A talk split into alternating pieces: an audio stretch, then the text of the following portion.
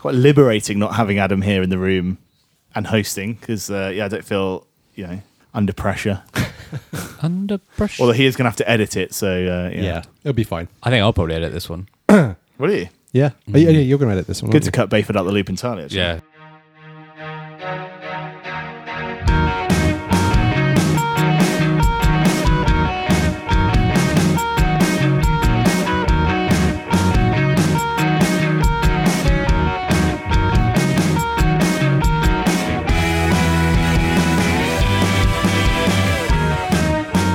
Here we go then. Welcome to the Little Film Podcast. Uh, I'm Tony Kerr in the hot seat, uh, the host seat tonight. Three fine gentlemen surrounding me Dave Legg, Hello.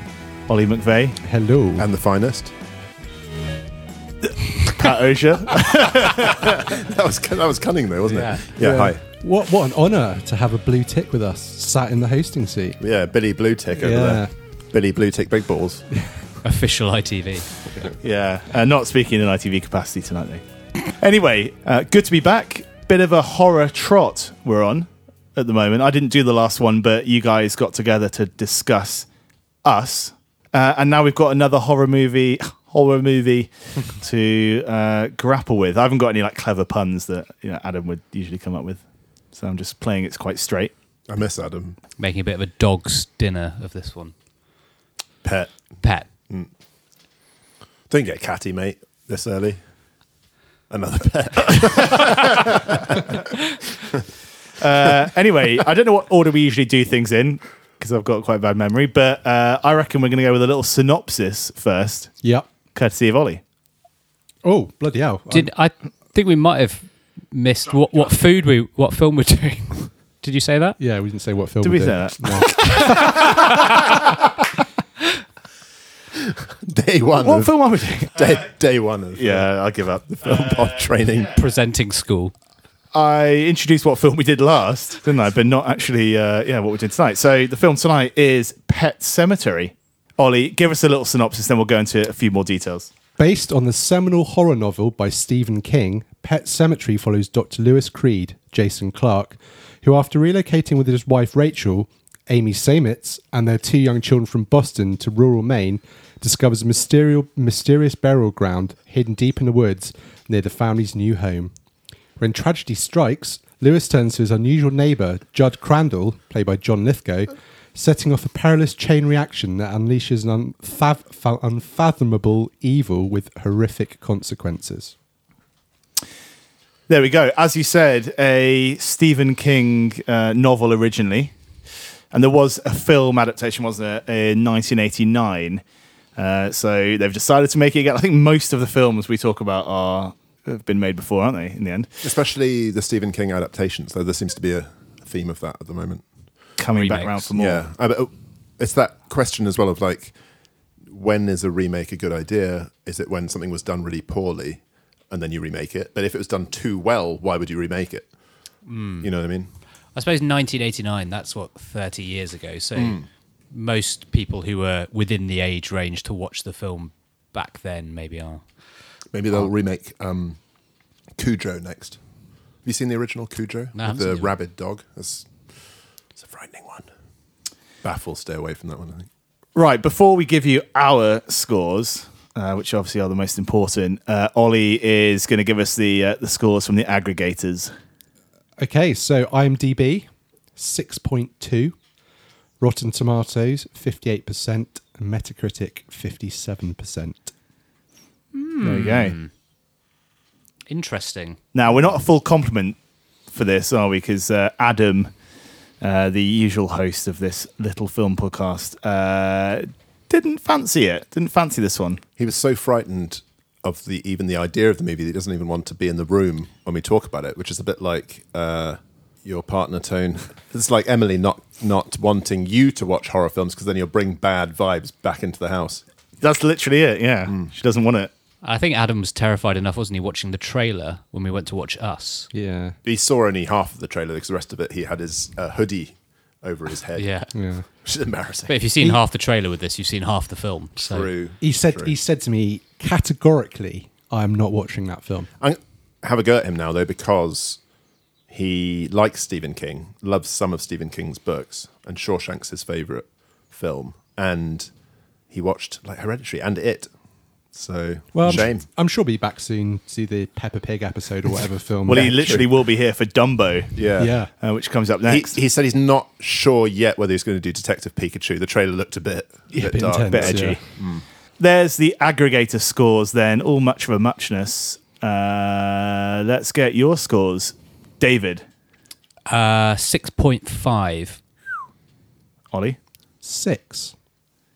Patrick. 7.5. Wow. I'm a six. Similar So there spread. Yeah. 7.5 is, Not- is relatively high for you. And it's unusual that I'm the giving, Highest. giving the highest score. Although, weirdly, maybe I am a horror fan because I think I might have given the highest one for Hered. Hereditary. No, Bird Box. You gave me Bird this one. Box. Yeah. I gave the highest score for. You yeah. love it. Yeah. Uh, right, well, let's dig into it then. Yeah, I should say seven seven point five as well is high, but it's not. Yeah, you're not saying it's a I- masterpiece. Actually, I was between a seven point five and an eight. So, so yeah, I did. I did think it was good. But D- Dig I- into it's a good one, by the way. That's a good yeah, one. there you go. Yeah. That's very unintentional. good. Uh, I do think as well, this film, I probably would have rated it higher had it not been for the trailer. But we can get into that. Yeah, We can. but that's get- also maybe harsh, as in that it's not. It's not the. It's not like the actor's faults or anything that the trailer is bad. Do you know what I mean? No, but I'll explain. I can explain why. Well, it's not. It's a bad trailer. It's that it just reveals too much. So your your enjoyment of the film was I'd already diminished by the trailer. it, yeah. yeah. Yeah. That's well. uh, that's an interesting. It's a really. we'll just talk about it. No, Dave, this is what you think. Yeah. yeah. So there, there was like two points in the film which were probably like the most surprising bits. The first bit where she gets run over, and and it's a really powerful scene, I think. But I'd already mm. seen that she gets run over in the trailer, so the sense of tension was massively diminished for me. So I was like, "Oh, I know what's happening now. She's run out into the road and she's going to get hit by the car. So it didn't. It didn't really Truck. truck. Yeah. So it didn't really have the impact that it should have had. Lorry. Go. Lorry or Yeah. would have had had I not seen the trailer. and this and the second thing is Eighteen wheeler. when uh, John Lithgow's character is going around the house and she's broken in, when he's searching for her on the top floor, I was again like, this is supposed to be a really tense moment, but I was like, oh, I know that she just cuts his feet when he's on the See, stairs. this is this is this is quite interesting because I had already covered my eyes in the trailer, and you did cover your eyes, I think. Yeah, but just too just late. after that, because it was ridiculous. Those things are ridiculous. They were ridiculous in it as well. Do you remember? Hmm. One of the biggest scares in it was when sh I think she's in the bathroom or something, and she pulls back the or the shower curtains pulled back, and he's there. yeah. But in the film, I was completely motionless and emotionless watching that because I was like, well, I knew that was coming. It's a it's a jump. How do you give away a jump in a trailer? That's basic. Well, that's just, I mean, we we've already talked about this in a previous episode, but that's why the the trailer for Hereditary is so good because it completely leads you down the wrong path. When you watch, when you've hmm. seen that trailer, you've got an idea in your head of what how that film's going to pan out, but that's just thrown out the window within the first third because it's completely different to what you're expecting. Hmm. And sure, the trailer does show you a few like of the horror elements and bits and bobs, but I can't say the trailer ruined that film at all for me. In fact, it was brilliant because it completely threw me off guard. What's annoying is, and it is another discussion, isn't it? Trailers, but f- f- like a film like this shouldn't be difficult to trail. Yeah. In that it's all like it's all about suspense and and that creating that atmosphere, which you don't, as you say, you don't need to show actual moments from the film. You can just create a whole different thing, Do you unless know- they're just being cheap. What it is is total lack of subtlety, and it's completely heavy-handed. You know that famously the thing of the Cloverfield trailer, this amazing thing of like the Statue of Liberty's head skidding along the thing, and you don't really see much else. You just see chaos. Brilliant. This film had enough atmosphere in it and creepiness and like the masks Yeah. and uh, the kids and maybe a shot of the girl once she'd sort of changed and stuff. You don't need actual plot points. We No. had most of the plot points. In fact, it's maybe even worth like we'll, you know for the next time whatever like go, look at the trailer and see how much is given away in terms of what happens It's, it's ridiculous. It was a real shame. So I think, yeah, a, a, those few moments which would have given the film more emotional heft for me, both in terms of scares or surprise, were taken away. I think I would have scored it higher if it wasn't for that. Yeah, because just to those, just on those points, um, the scene in the there's there's something which they change from the the book to the to this version of the film, uh, and that's relevant to the to the crash. But both the crash and the ankle bit, I thought were brilliant, and they were crucially they were brilliant because I didn't expect them. It's actually brilliantly done. So so how do you deal with the fact that it's like a, a Star Wars prequel? You know what the end result is, or like Han Solo one. How do you still make it a good film and make it suspenseful, even though you know that they're going to survive and whatever? Well, in this one, for people who've read the book, how do you surprise people? What you do is you change. Well, maybe one of the things you can do. You can do it in all sorts of ways. One of the things you can do is change plot points. So, in the book, it's the boy who dies. Uh, he gets run over. Um, and the girl actually doesn't feature that much later on in the book. Um, and so with this one, you see the boy, and actually, I thought the, I mean, I don't know how much he's acting because he's very, very young, but I thought the boy was really like brilliant in this. And you see him and looking at her, and she goes out to the road, and then you see that he's going to follow. And then when he grabs him away from the road, it was such a like a shock to me. And then I thought, oh, so that's a bit weird. They're going to have a have to have a whole other scene where the boy goes again into the road and that might not work. And no, of course not. What happens is that she's still there in the road. So that's that that's really clever, I think, for people who are like, oh, I know what happens here, like like like I was. And then in the case of the ankle, that was again, I think, really well done because of the the way it's filmed. So you see it like from under the bed. Um, I mean, it's probably like a, it's a classic horror technique. You know, the, like it's like you're looking from the cupboard, but actually there's nothing there, whatever. But looking from under the bed, and you fully expect the her to, you know, that she's Yeah. got a scalpel and whatever, and it's even the thought of that. It's like in Kill Bill. That happens in Kill Bill. Do you remember when she? Yeah, yeah. It's a horrible like thought, and then it doesn't happen, but then does just moments moments later. Um, but yeah, key key suspense things ruined by the trailer. Yeah. So great shame, but Mm. I, there's nothing. I can't go back and change how I feel No. about it. Unfortunately. I think tra- trailers. Are we just going to carry on? Yeah, chat? just blitz in. Yeah. So, like trailer aside, there are bits of it I really enjoyed. I thought some of the cinematography was really good. I thought the two central performances were very good. The parents. Mm. I didn't think the girl was very good, but I did think the younger boy was. But the whole thing, for me, just felt like a kind of run of the mill nuts and bolts horror. Like it was nothing special about it. It didn't. It didn't quite pack the same punch of emotion that Hereditary did for me because it's quite a similar incident in Hereditary where a child is lost. That had much more um, had much more of an impact on me than in Pet Sematary. It just didn't quite have that like actually- emotional edge. it's quite a good comparison as well because in both instances they're both horror films, but that's a completely identifiable, real, plausible, uh, relatable incident um, that someone can be killed by a car or like in a in a in a in a car in a road accident, um, and quite weird in a way that they're quite central to the to a horror film where those aren't horror. They're not they're not supernatural or anything. Yeah. I think what this film did have though that was really good was like lots of jump scares. You, ju- I sat next to you. You jumped about five times. One of which, two of the times, involved a vehicle coming out of nowhere. Yeah. to be fair, that's the first big jump, though. isn't One, it? one of those is, is is very good, and you, you said it was you were really jumpy in it as well. And uh, when I saw it in the cinema world, there were only five people in there, but the two who were kind of like in my eye line, sort of over there, I saw the woman like it was like a comedy thing, like like spraying popcorn all all over herself on the bit where Zelda, the sister, which is that whole Yeah. section, I think is brilliant, but really horrible uh, when she like comes down the, Like the dumbwaiter. Yeah, That's the most unsettling Yeah. bit from a sort of like almost uh, yeah a bit over the top horror that that was unsettling. The most power, you know, you talked about it before, but the uh, yeah when uh, the girl's knocked down by the tanker, that that that's handled really well, I thought, and is the most powerful and upsetting kind of scene of the, the, Yeah. the film, and that's and you know that's the it's the realistic It- kind of element of it, and I think it's played out played out well. yeah, I, I agree with you. That's one of the strongest points of the film. I just feel like if you watch Hereditary, I'm sorry to keep bringing up Hereditary, but if you watch Hereditary, the like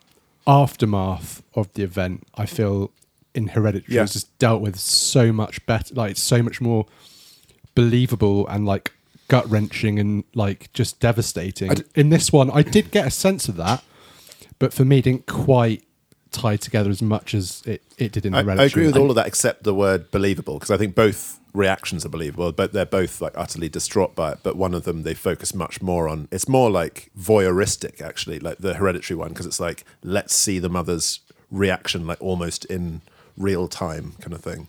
Can I ask? Um, because Pat, you've read the book, haven't you? Yeah. Dave, David, have you read the book? I haven't read the book. Okay. No. Can I just Because one yeah. of the things that I, after watching the trailer, because I didn't know anything really about Hmm. the story, was that I thought it was going to go much more down the path of like a cult or a culty thing. Hmm.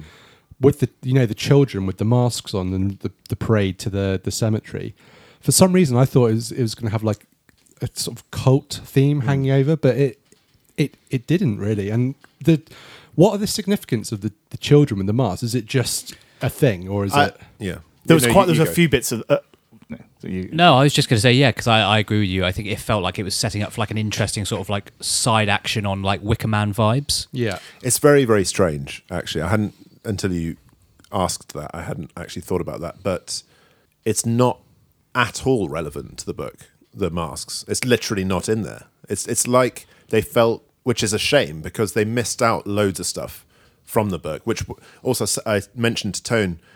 Is a very curious thing where a director clearly decides how scary to make something because the material in the book is much more upsetting um, and much more horrible.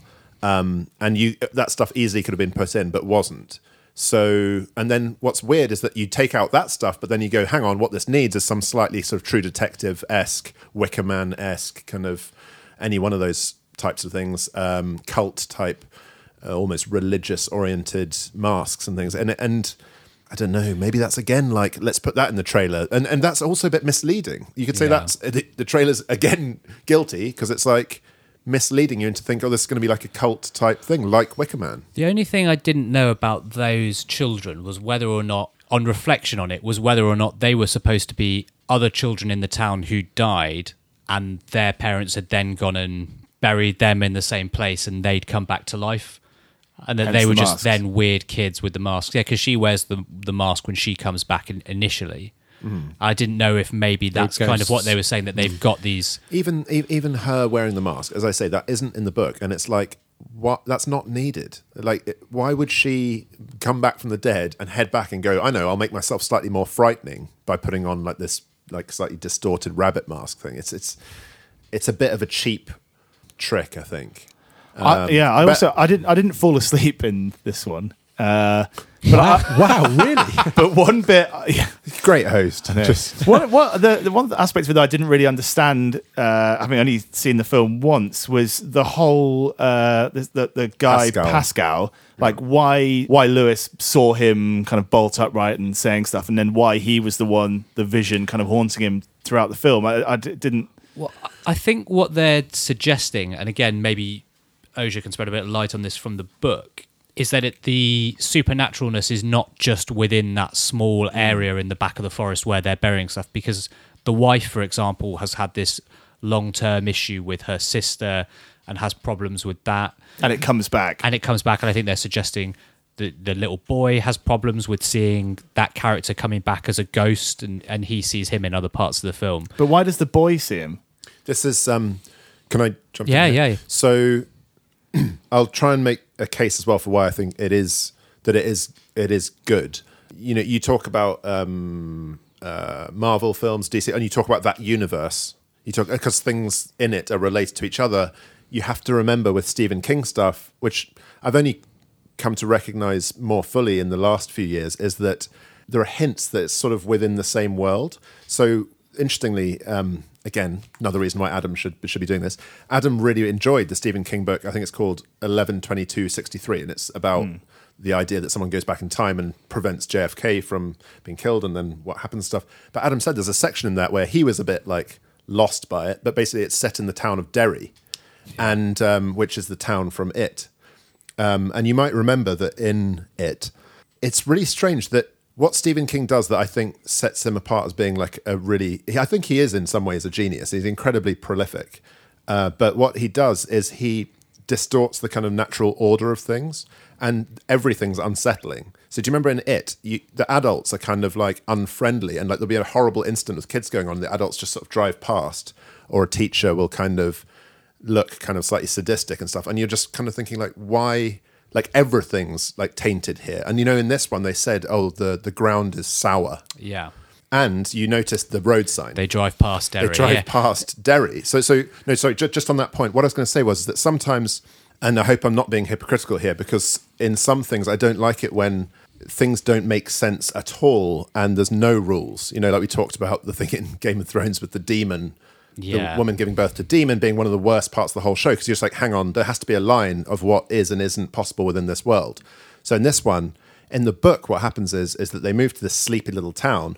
The first thing is is that which is done well in the film is that when he's shocked by the truck going past, it's and it works well in the film. It's kind of supernatural because you'd hear a truck from distance, but in this town they go unbelievably fast and it seems like he kind of doesn't hear it at all. He like steps out and then it rushes past. Hmm. So something like that and then what and then what's shocking is that like in derry derry has a weirdly high death rate murder rate and it's like why? It doesn't make sense. And in this one they move there because he wants a quieter life and the first thing that he deals with is a horrible i think in the book it's maybe a cycling it's a cyclist who gets hit and he thinks at first he's not too bad and then he looks at his head and like part of his brain is showing and stuff. horrible. and it's and it's Yeah. it's really horrible in the book. And then all it is is that that guy's dying words are said to the guy. It's not that it's a ghost or something. He, he does then dream about him later on but it's not that the guy like comes back.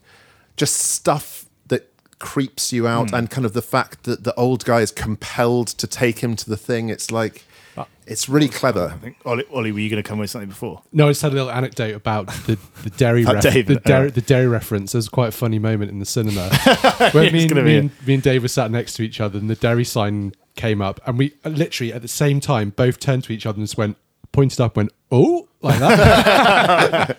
that's the It's yeah, such yeah, geeks. Stephen- yeah yeah, like, yeah. Well, just getting uh, in, uh, you know, a bit deeper into the film, that the whole kind of central concept of, uh, you know, bringing back someone for, or something from the dead, and you know, as we were saying before, Pat, yeah, and, and- yeah, exactly, and then and then being, you know, not themselves, but but present.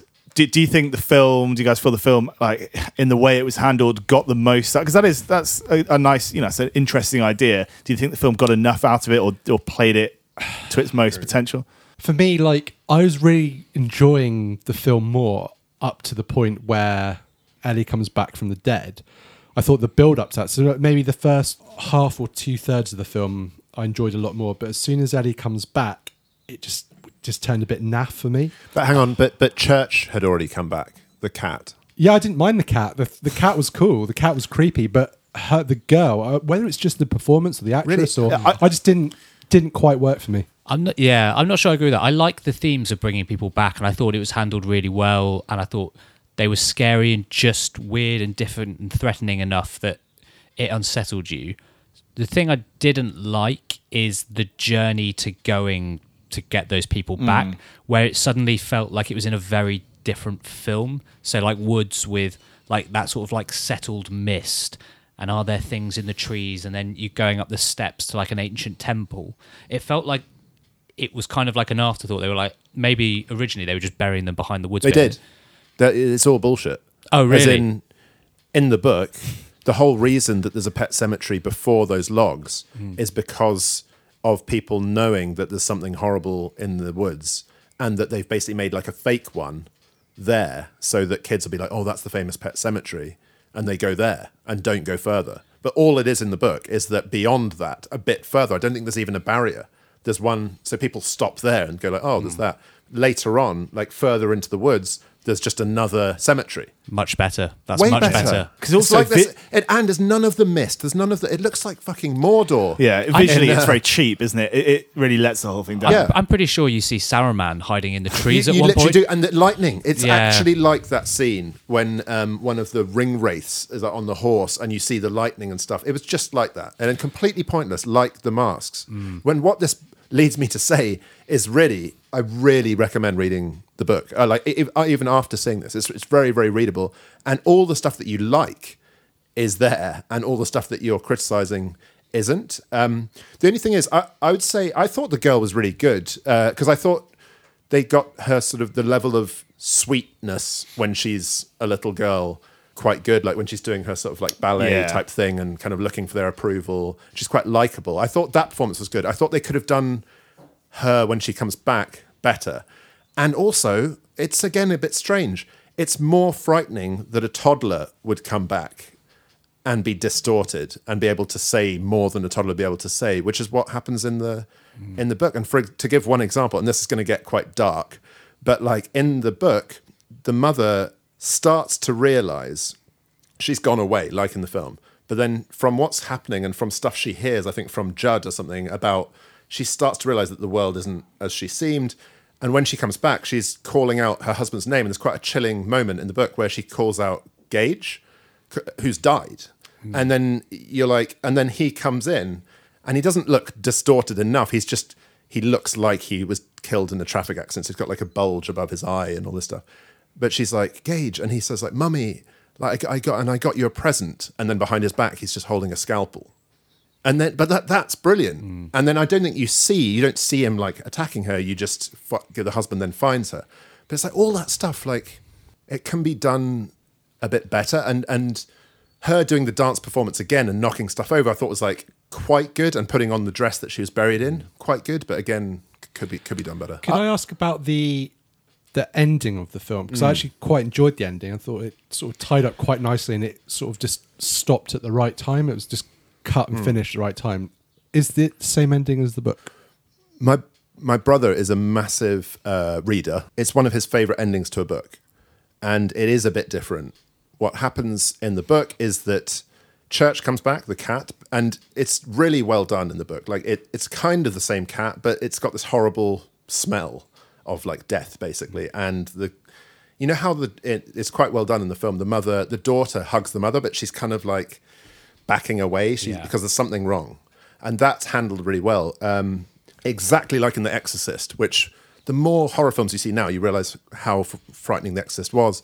The things which are brought back have seen stuff, and they can, you know, there's a scene where the little boy says to Judd, I saw, which kind of happens to him. He's like, I saw Norma down there uh, in hell, and like, you don't know, but she was fucking all your friends, and it's, and, but that's coming from a toddler, so it's it's got all that effect. But how it ends, anyway, is that uh, the boy kills the mother, and then you have him, I think, doing this journey with the mother's, the, the father doing the journey with the mother's body, and then it's him like working away at his laptop or something like that, and you just have like a hand put on his shoulder, and then it just it has the word like "darling," and then it just like stops, which is it. It works nice, yeah, really well. good abrupt I- kind of yeah. I did like the ending, and I like the way they were approaching the car as like a family. Because in a way, it's an unhappy ending, but in another way, it's like a happy ending. They're Because all you're together. like the family's out. Yeah, Well, they you- become like the monsters, yeah, basically. united in death. It's like it's not actually all bad. Yeah. I should point out, by the way, I missed the first like I don't know how long minute or two.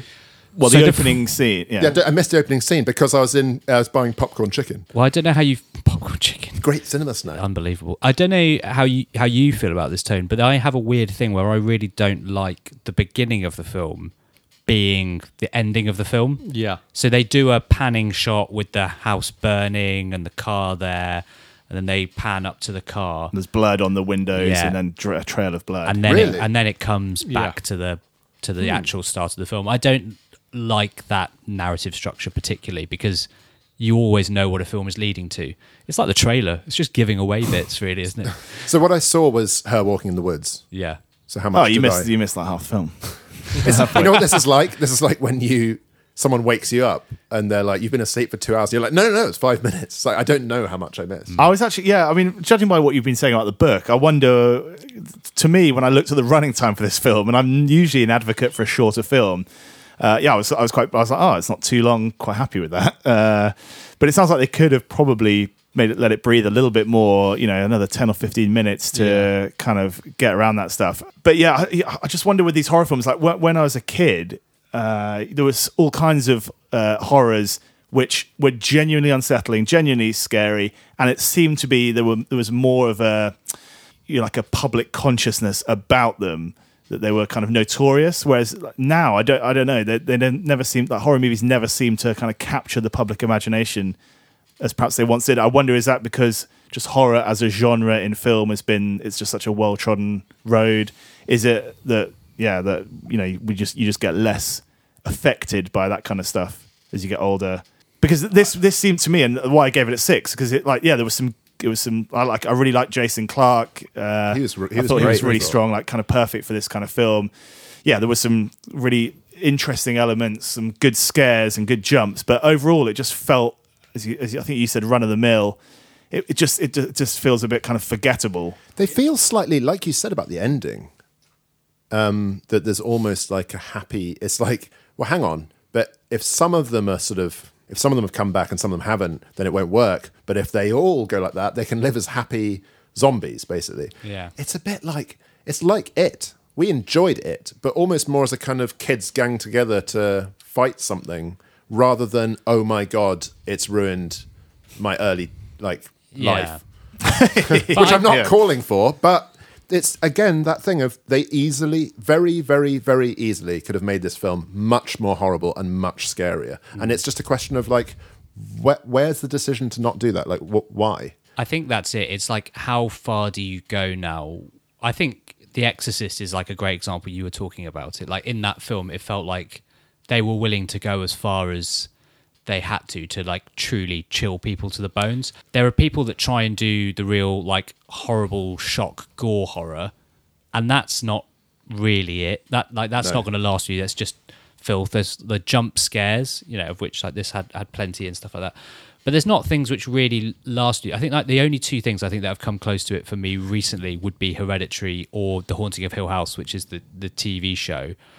But I feel like it's you just need to have a connection to characters and genuinely care about them, and then horrible things happen and it works. I think, unfortunately, as well, it's all down to a marketing thing as well that they're very careful about what they do in these films to get the age certification. This is a 15. This is a 15. So they, they're looking at Pet Sematary as a film. They're going, right, we can't do this, we can't do that because we don't want it to be an 18. We want it to be a 15 so that teenagers can come and watch it. And, and whether the director had an original cut of the film, which was scarier, which was a bit more nasty and a bit more horrible. And the film company were like, "Yeah, we really like it, but we're going to have to tone it down a little bit because we want to we want to get it in this bracket." I I think that does have some bearing on how these films get released. yeah, and it's it's a bit cynical, but it's probably right to be fair. But um, just to give, there's no way of me bringing this up without it being quite horrible. Maybe so much that we might edit it out. But no, there's a scene in The Exorcist, which is probably the most famous scene, which is actually incredible, like in many ways, in which the girl has descended and she's got worse and worse and worse and more more demonic. Uh, and the makeup and everything in that film is done incredibly well for like when it was made and stuff. And the mother hears banging and stuff upstairs. She, it's her sweet little daughter that she loves more than anything. Comes upstairs, opens the door, and the girl is sitting back on the bed with this weird look, and I think she's maybe got vomit on her face. And she's stabbing herself over and over again in the vagina with a crucifix. And then the mother tries to stop her, and she grabs the mother's head and like shoves it towards her and goes, "Lick me." It's nightmarish. And then the mother's like thrown against the wall, and she turns around, and that's when the head turning thing happens, and that's actually done really effectively as well. Um, and you're like, that's genuinely horrible and upsetting. So, like, why isn't there a film where, and I thought Hereditary might be it, where people are like, this is this generation's The Exorcist. It's like, it isn't. It is, it's a good horror film, but it's not controversial like that. Like, with this film, actually had an opportunity for that because, because like, the boy coming back, it's a toddler, but he's speaking with a voice that's a bit like the girl's voice in The hmm. Exorcist. And he's saying stuff which is like about, yeah, Judd's wife in hell and how he goes into the boy he goes into graphic detail about what her his friends used to do to her and stuff. And the the guy's saying, You little motherfucker, I'll send you back to hell. And it's like it's horrible. So like I agree with a, I agree with a lot of that, but I do think the controversial point is maybe not so necessary. Just if you think like the Blair Witch Project is like an s- yeah. amazing horror film, Or- and it is and really that created scary. such a huge, Tr- had and- such a and huge actu- effect, didn't it? But you, yeah, And actually, though it was comedy as well, Scream as Yeah. well. Scream was terrifying. The the, op- the opening part of Scream, and uh, partly because it's plausible as well. Like Yeah. people who've watched too many horror films acting them out. a bit random, but just referencing the uh, Nando's heat system, lemon and herb, medium and hot. I, for me, a lot of horror films You'll notice today, he uh, didn't mention the top spice. Can't handle extra hot. The uh, most modern day horror films, I would say, sit in the category between lemon and herb and medium, and you rarely get a hot. I think that's And fair. I think Yeah. for me, a hereditary was very nearly at a hot because it had some really quite shocking elements in it. Not ne- not necessarily scares, but in regards to making you feel really uncomfortable and gut wrenching, it nearly hit the mark. But I've not seen a, fil- a horror film in a long time, which for me, there's actually there's one moment in um, Insidious. Have you seen Insidious? There's one particular scene in that which did genuinely make me jump, and I rarely do jump in these films. But but anyway, did it's going back to your point, like these sort of hot horror films, if you like, those are from back in the day, like the 80s, the 70s, the early 90s. The Exorcist is hot, if not extra hot. Yeah, That's yeah. my point. It's Yeah, like yeah. you could do that 40 years ago with not much gore.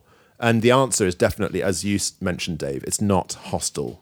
Yeah. That's not hot. That's Torture not. porn. it's- It's just shit. Yeah. There is scope for it, Hot like shit. for sure. And people would, people, you know, you say, why do people watch horror and they want to be kind of shocked or ta taken out of the comfort zone? Take them a bit further out of their comfort zone. Hmm. I think I was just gonna say I think there's a, a wider problem where people are. I think to your point, Ollie, afraid to give things an 18 rating these days. If you remember when we were growing up, all the big films were 18s, and we oh we, we really wanted to see them. You know, Aliens, Terminator, like Face off. Face Off, Candyman Candyman, yeah, Con Air. is They're not terrifying as well. not afraid to give films an 18 knowing that if it's a good film it would be successful these days those you know three years they just think you know that's an audience that would come and watch this and they don't want to cut it out and it's it's uh, it's a real shame Is it like the age of? Is it like sort of the age of drinking in America though, where basically you've seen all of those films by the time you're like people have obviously been drinking before they turn 21. They'll have seen the 18s because I, you know, and actually probably some of them I did see too young. Well, I watched but them- like Oh, Candy, yeah. Candyman and stuff. Candyman's one of those. That's a hot. I think that's really like horrible and upsetting and and quite clever. I think I saw But- Candyman when I was about 11. Yeah, it's, that's probably too young. yeah we're talking about and- it at and beechwood and that just one just one point about I wonder if you agree with this is that one of the things that we keep talking about that makes these things scary is that they're realistic. So the reaction to what happens in Hereditary is realistic, and what happens is realistic. The death of the girl in this one is realistic. Um, what happens in Scream? That sort of stuff happens, you know, and and it might be that it's someone shooting up a school, which is horrible, it, it, which happens because they've watched, you know, some of them they do, they collect, like serial killers who collect uh, cuttings of other serial killers. All of that stuff, the reason it's scary is because it's, it's, it's Real. realistic. And what's, though Candyman has elements of the supernatural, lots of elements of supernatural, it also, the reason that Candyman frightened me so much is that everyone blames the central woman. And she's the one who's got it right, but the world like turns on her. And then, especially because I'm a bit claustrophobic and stuff, they then like have her in a straitjacket and like lying like shackled and stuff. But she's right. And so all of that stuff, that that's would you agree that that, that often what's scariest even within a horror film. Maybe that's why Jaws works or something. It's because like, that can happen. yeah the, What- sca- the scariest bit in all the horror films we see are the bits which could happen I was going to say one one of the most like horrible and unsettling scenes I, I've seen in a film is Heavenly Creatures. Have you seen that? No. Peter Jackson. It's like from the early '90s with Kate Winslet. Two girls kind of fall in love, and they they get. I, I, I haven't watched it for ages, but basically, yeah, their their parents kind of try and keep them apart. Uh, and then, yeah, eventually the two girls go on a walk. They go on a walk with the the mother, and they uh, just like she walks ahead, and they just like lump her over the head with a rock in a in a sock or something like that. Oh my Uh, god! But it's hot. The, the noise she makes is horrible, Yeah. and then they're like, she, you can just hear her. Oh, it's just like it's stayed with me. It's horrible. There's the uh, Uh, Texas Chainsaw Massacre, similarly with the The uh, mallet. the mallet over the head, the Yeah. noise it makes. Is, and it was it was them hitting a watermelon, wasn't it? Yeah. Which is horrible. Even Horrible. the thought of that is horrible. Anyway, has anyone got any really good points I want to make, or should we bury this? Twice. Come on, there we go. anyway, it's probably yeah, probably time to move on. Uh, cheers, guys. Thanks, Tone. Thanks a lot, Tone. Thanks for Thank you. stepping Well, I in. tried to, I'll I tell you tried to interject I a fully few times. but- understand now why you have a blue tick. And I fully understand why Adam's our regular host. Yeah, exactly.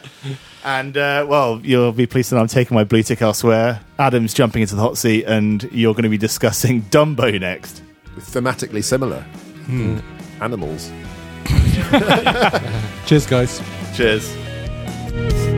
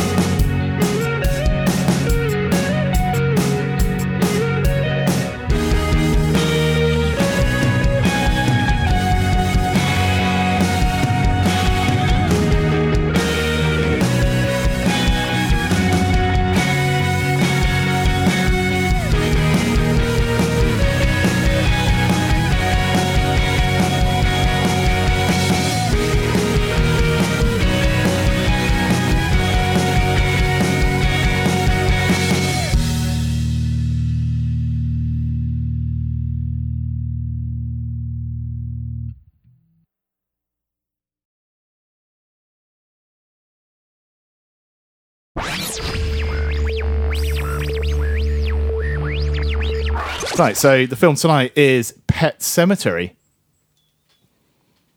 Cool.